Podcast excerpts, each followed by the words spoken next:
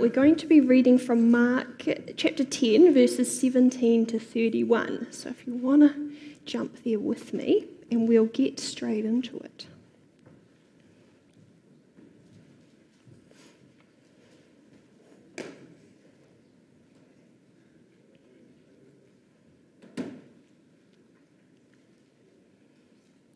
So, starting from verse 17. As Jesus was starting out on his way to Jerusalem, a man came running up to him, knelt down, and asked, Good teacher, what must I do to inherit eternal life? Why do you call me good? Jesus asked. Only God is truly good. But to answer your question, you know the commandments. You must not murder. You must not commit adultery. You must not steal. You must not testify fo- falsely. You must not cheat anyone. Honor your father and mother. Teacher, the man replied, I've obeyed all these commandments since I was young. Looking at the man, Jesus felt genuine love for him. There is still one thing you haven't done, he told him. Go and sell all your possessions and give the money to the poor, and you will have treasure in heaven. Then come, follow me. At this, the man's face fell, and he went away sad, for he had many possessions. Jesus looked around and said to his disciples, How hard it is for the rich to enter the kingdom of God. This amazed them. But Jesus said again, Dear children, it is very hard to enter the kingdom of God. In fact, it is easier for a camel to go through the eye of a needle than for a rich person to enter the kingdom of God. The disciples were astounded. Then who in the world can be saved? They asked. Jesus looked at them intently and said, Humanly speaking, it is impossible but, with, but not with God. Everything is possible with God. Then Peter began to speak up. We've given up everything to follow you, he said.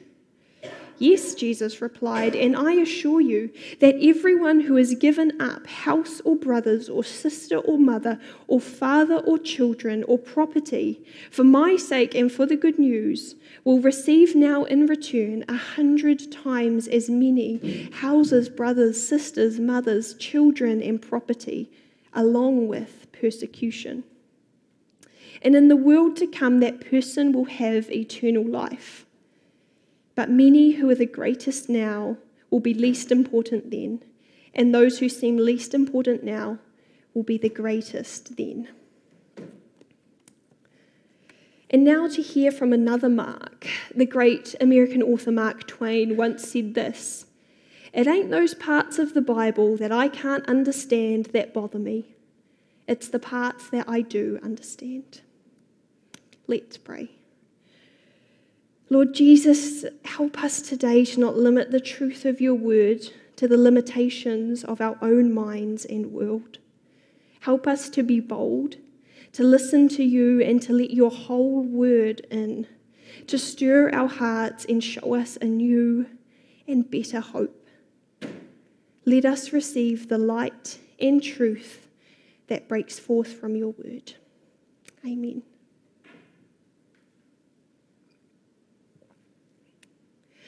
So now I'd like to read through this passage again, and I invite you this time to close your eyes and prayerfully listen and just take note of what comes to the surface as you hear this for a second time. What do you feel as you listen? What jumps out at you? What do you like in this passage? What do you dislike? When I'm finished reading, we'll take just a minute to sit quietly so that you can bring what you're thinking and feeling to God and just ask Him to guide you as we then unpack the passage further. So, yeah, just close your eyes, sit comfortably, listen. As Jesus was starting out on his way to Jerusalem, a man came running up to him, knelt down, and asked, Good teacher, what must I do to inherit eternal life? Why do you call me good? Jesus asked. Only God is truly good. But to answer your question, you know the commandments. You must not murder. You must not commit adultery. You must not steal. You must not testify falsely. You must not cheat anyone. Honour your mother, father and mother. Teacher, the man replied, I've obeyed all these commandments since I was young. Looking at the man, Jesus felt genuine love for him. There is still one thing you haven't done, he told him. Go and sell all your possessions and give the money to the poor, and you will have treasure in heaven. Then come, follow me. At this, the man's face fell, and he went away sad, for he had many possessions. Jesus looked around and said to his disciples, How hard it is for the rich to enter the kingdom of God. This amazed them. But Jesus said again, Dear children, it is very hard to enter the kingdom of God. In fact, it is easier for a camel to go through the eye of a needle than for a rich person to enter the kingdom of God. The disciples were astounded. Then who in the world can be saved? They asked. Jesus looked at them intently and said, Humanly speaking, it is impossible, but not with God everything is possible with God. Then Peter began to speak up. We've given up everything to follow you, he said. Yes, Jesus replied, and I assure you that everyone who has given up house or brothers or sisters or mother or father or children or property for my sake and for the good news will receive now in return a hundred times as many houses, brothers, sisters, mothers, children, and property along with persecution. And in the world to come, that person will have eternal life. But many who are the greatest now will be least important then, and those who seem least important now will be the greatest then.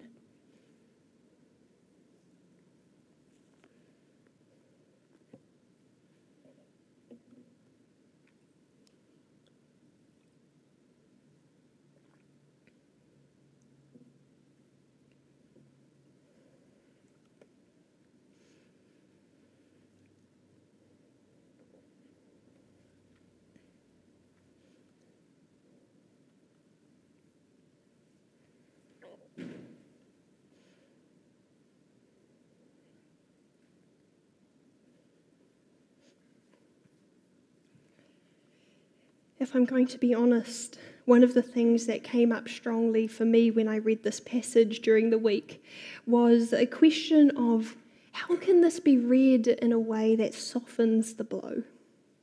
And the answer to my question came to me via that Mark Twain quote It ain't those parts of the Bible that I can't understand that bother me, it's the parts that I do understand. This passage could probably not be any clearer this particular passage, it's written like a five year old child's learn to read book. It's as plain as this is a cat, this is a ball, this is a banana. There's no way that you can read a book like that that skirts around the true meaning because the true meaning it's there in plain script. There's no way that you can argue, well, I mean, whilst it does say cat and they need to learn how to read cat, we do believe that domestic cats are evil. So maybe we could use tiger instead, because technically that's just a big cat, but a type of cat we're more comfortable with. That just doesn't make sense. And also, it could really hinder that poor child's um, learning to read. In the same way, I read Mark 10, verses 17 to 31, and my first reaction was, well, I mean, whilst it does say give up everything and follow Jesus, that, that sounds like a really confronting thing to say and a hard thing to do. So instead, instead maybe I could say just, just give up some things, because technically that captures a part of what it's trying to say. And then I think we'll all be more comfortable with that. Once again, that just doesn't work, and it could really hinder our learning and growing. I wonder if your first reaction was similar to mine, trying to water down those tougher parts and to logic your way through to a more comfortable reading. Did you try to rationalize it like, Jesus is a cool guy, you know, me and him, we're good. He knows me, he knows my situation, and he knows my setup, we're good. Was that your reaction? Well, I'm sorry to tell you that whilst my first reaction looked for the easy way out, God promptly tapped me on the shoulder and asked, What are you doing with my word? What was I doing with God's holy and inspired divine word? I was trying to pull it apart to make it say something it wasn't saying. I was trying to rewrite the word. I was trying to tell you what is and isn't okay. I was trying to take God's place. So sorry, but I'm not really sorry. But today we're getting God's word because that's the only one that's worth listening to and learning from. Here's a fun poem by C.S. Lewis that paints a beautiful picture of this passage for us. All things for example, a camel's journey through a needle's eye are possible, it's true. But picture how the camel feels, squeezed out, in one long bloody thread from tail to snout. You can just hold on to that picture if you'd like. Is this making like a kind of echoey sound? That's good. It must just be my ears then. That's it, but that's good. So, in this passage, we have a man who's taking the work smarter, not harder approach. And he's heard great things about Jesus. He respects him, he's heard he does good teaching. And so, it makes sense for him to go straight to the source, to get the word on what is it going to take to get eternal life rather than, you know, fussing about and trying to figure out that answer for himself. It's easy and efficient. And he comes in all smooth with his greeting Good teacher, According to Oriental custom, the appropriate response to such a respectable greeting would be to meet it with equally exalted language.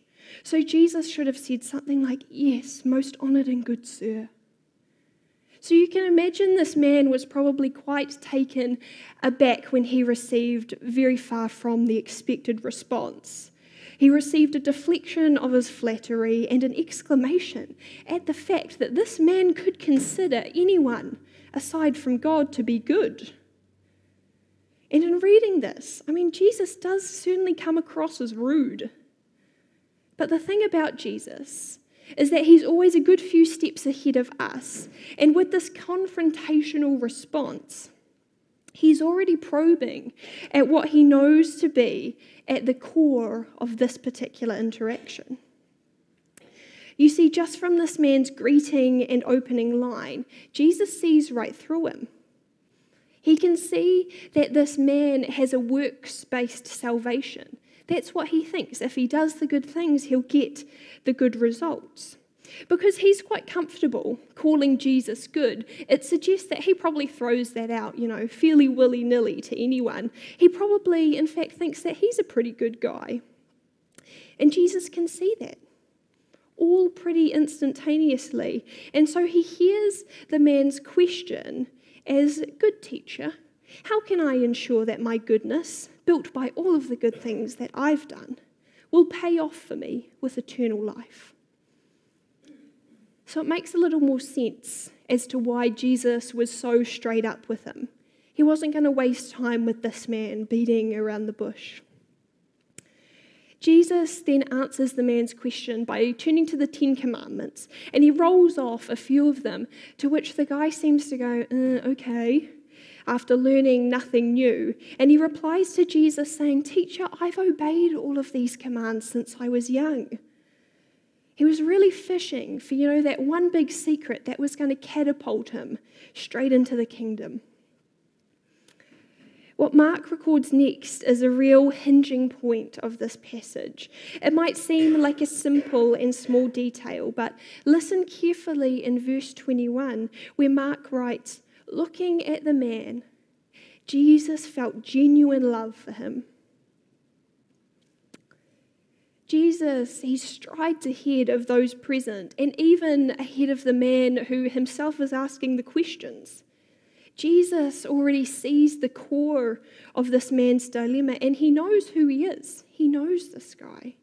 Jesus believes this man's claims to have followed and kept all of the commandments. He doesn't judge the truthfulness of his answer or question it. He looks on the man and he just feels genuine love for him. And then, and only then, once it is recognized that Jesus genuinely and deeply loved this man, and only because of that love, only because he loves this man, then does Jesus lay out his challenge to him. And Jesus is direct with his challenge. Like before, he wastes no time beating around the bush. He is direct and he doesn't worry about offending the man, possibly. He simply speaks the truth. Here is a man who believes that he is respectably good. But Jesus tells him that you're respectably good just isn't good enough. In fact, there's something that you're lacking knowing the commandments and keeping them carefully just isn't going to cut it. It isn't going to secure eternal life for this man or for anyone.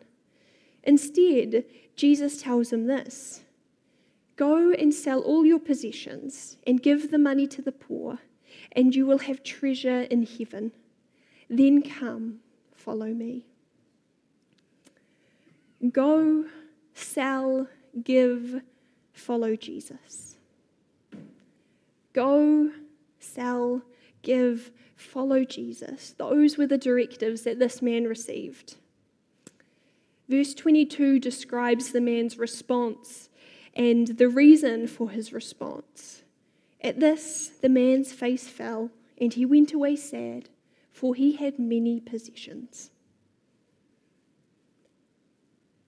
The man walks away the terms that Jesus laid out for him just can't have been agreeable, and so off he went disappointed and unhappy, probably in search of a second, more accommodating answer to his question. But Jesus was never going to change or lower his bar. Can you imagine the disciples at this point? They were there watching this interaction and likely, you know, quite chuffed as the man said, I keep all the commandments. And then maybe just a little astounded at the conditions that Jesus lays out for him. And then, probably just in shock, as Jesus lets a good man walk away from him. And not just a good man, but a man with deep pockets. Think of how that money could have helped us out.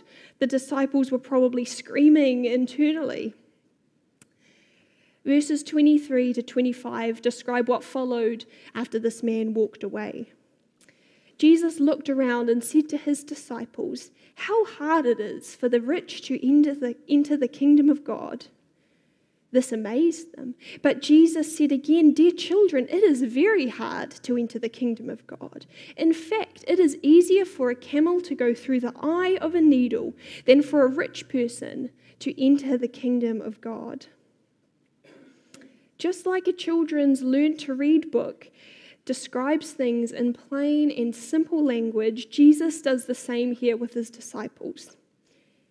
He's given them the picture of the cat, or in this book, the visual of this man actually walking away from him. He's then said, This is a cat. Or in this book, how hard it is for the rich to enter the kingdom of God. And then he's repeated to the child readers, Yes, this is a cat. Though in this book, Jesus calls his disciples dear children, and he tells them again, yes, it is very hard to enter the kingdom of God. And just in case that hasn't quite been clear enough, he gives them another visual, another picture of a cat. But instead, in this book, it's a picture of a camel squeezed out in one long bloody thread from tail to snout. With this ridiculous and graphic metaphor, Jesus is driving home the truth that those who are ruled by money cannot be ruled by God. And once again, as we try to disqualify what is likely to maybe be a confronting blow at this point, we tell ourselves, don't worry, you're not like this rich man. You're not ruled by money, remember? You know that money can't buy happiness or heaven. Don't worry, this isn't talking to you. No, no, you don't need to listen. But if we are reading the words of Jesus, the words of the one who so genuinely and deeply loves us, each and every one of us. We must pray that we have the courage to hear his word for what it actually says, as true and as sincere as it is. For if we know, even if we know in our heads, that money can't buy happiness, money can't buy us heaven, if I asked you honestly to examine your hearts, you'll likely find that you still wish that you had more in this world. I know that to be true for myself, at least, as I've reflected on this passage this week.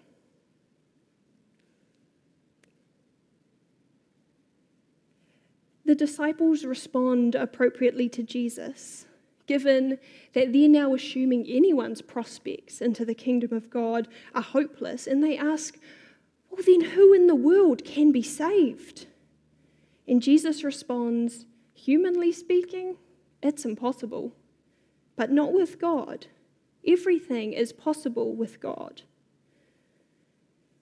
Jesus here corrects the assumption that he saw in the man from their first interaction Jesus affirms for him salvation isn't going to be found in self proclaimed goodness, nor is it going to be realized through careful law keeping.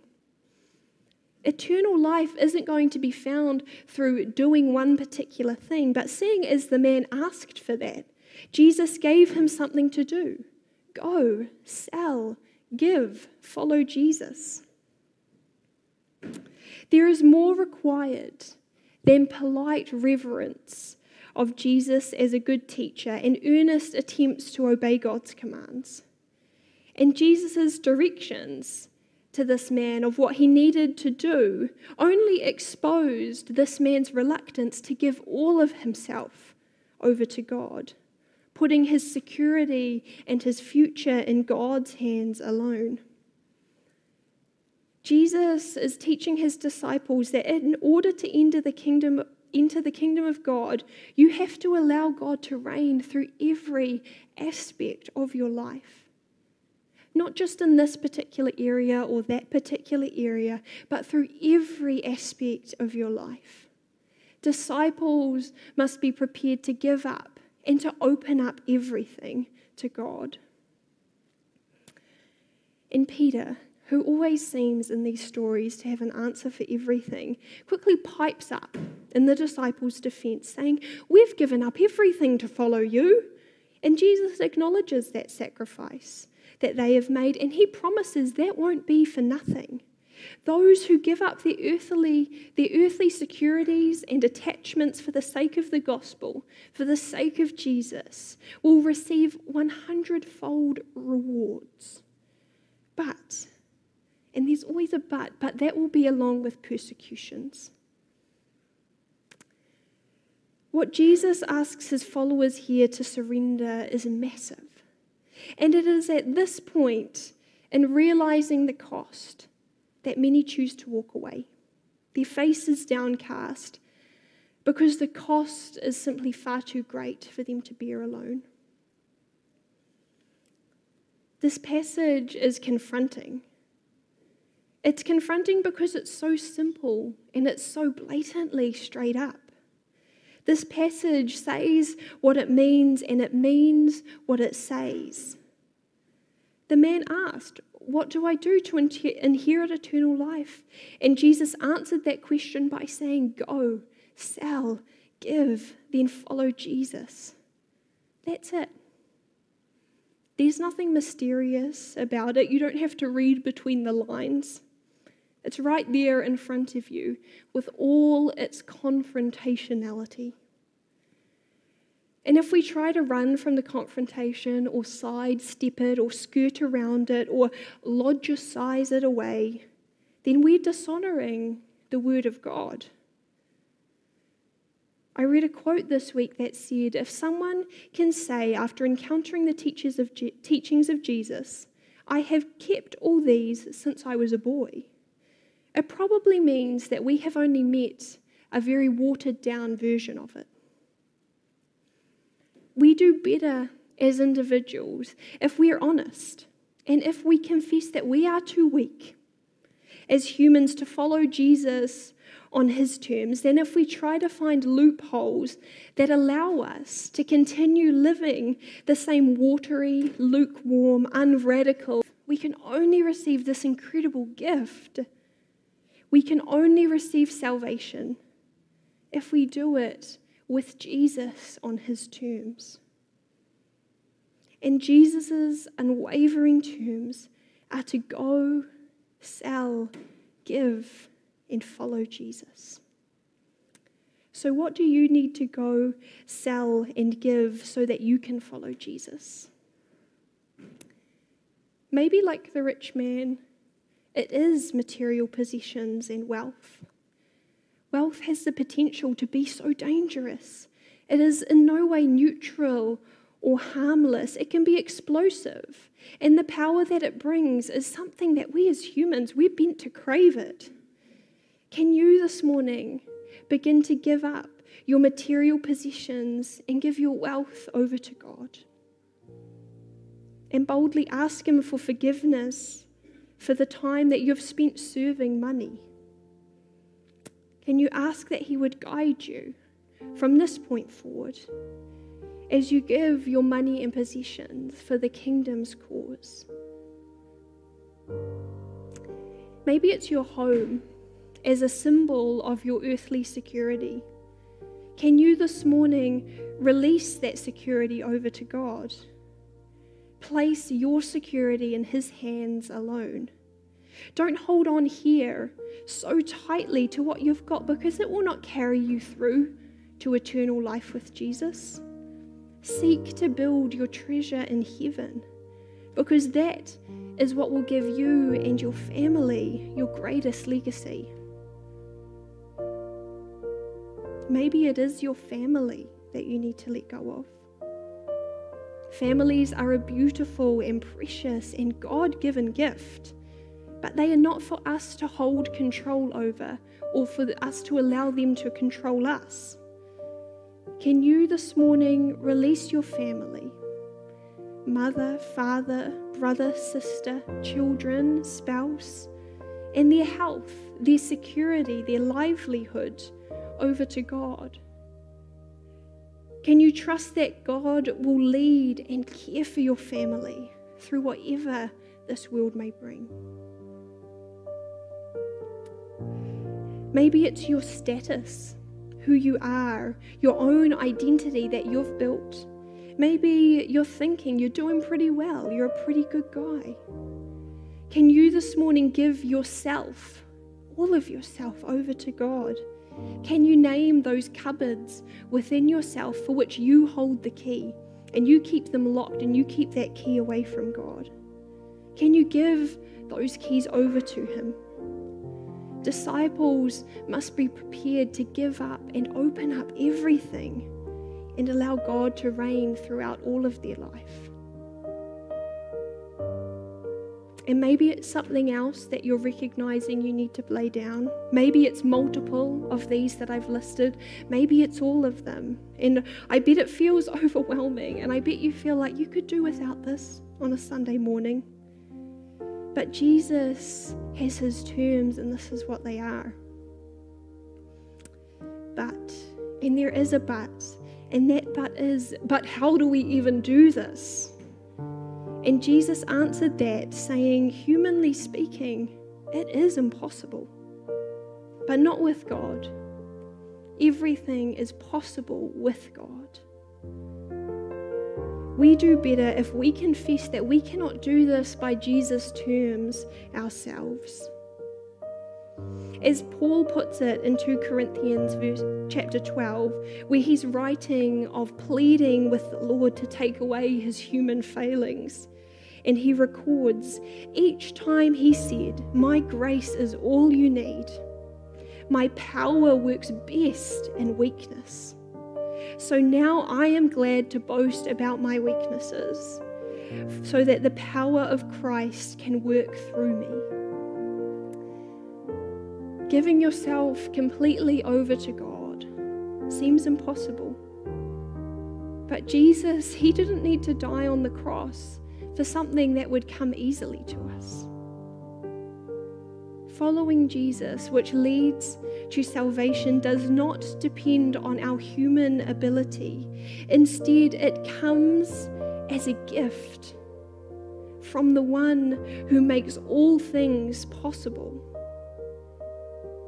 The impossible becomes possible when we allow God's divine power to infuse our lives through our faith. Let's pray. Lord Jesus, would we rest in your word this morning? We ask that you would speak to us. By your Spirit, would you speak to us? Lord Jesus, if these things we need to lay down, if these things that we need to surrender to you, areas of our lives we need to open up, or that we need to be honest about, Lord Jesus, help us. Give us the courage to do that with you this morning. To be open and to be honest and to be vulnerable. Because, Lord Jesus, it is in those spaces it is in those spaces where we have nothing left, where we hold nothing more for ourselves, that your power is made perfect, that your power will shine, and it will raise us up, Lord Jesus, to a life with you. Be with us, Jesus, as we examine ourselves and ask you to illuminate some of the darkest parts.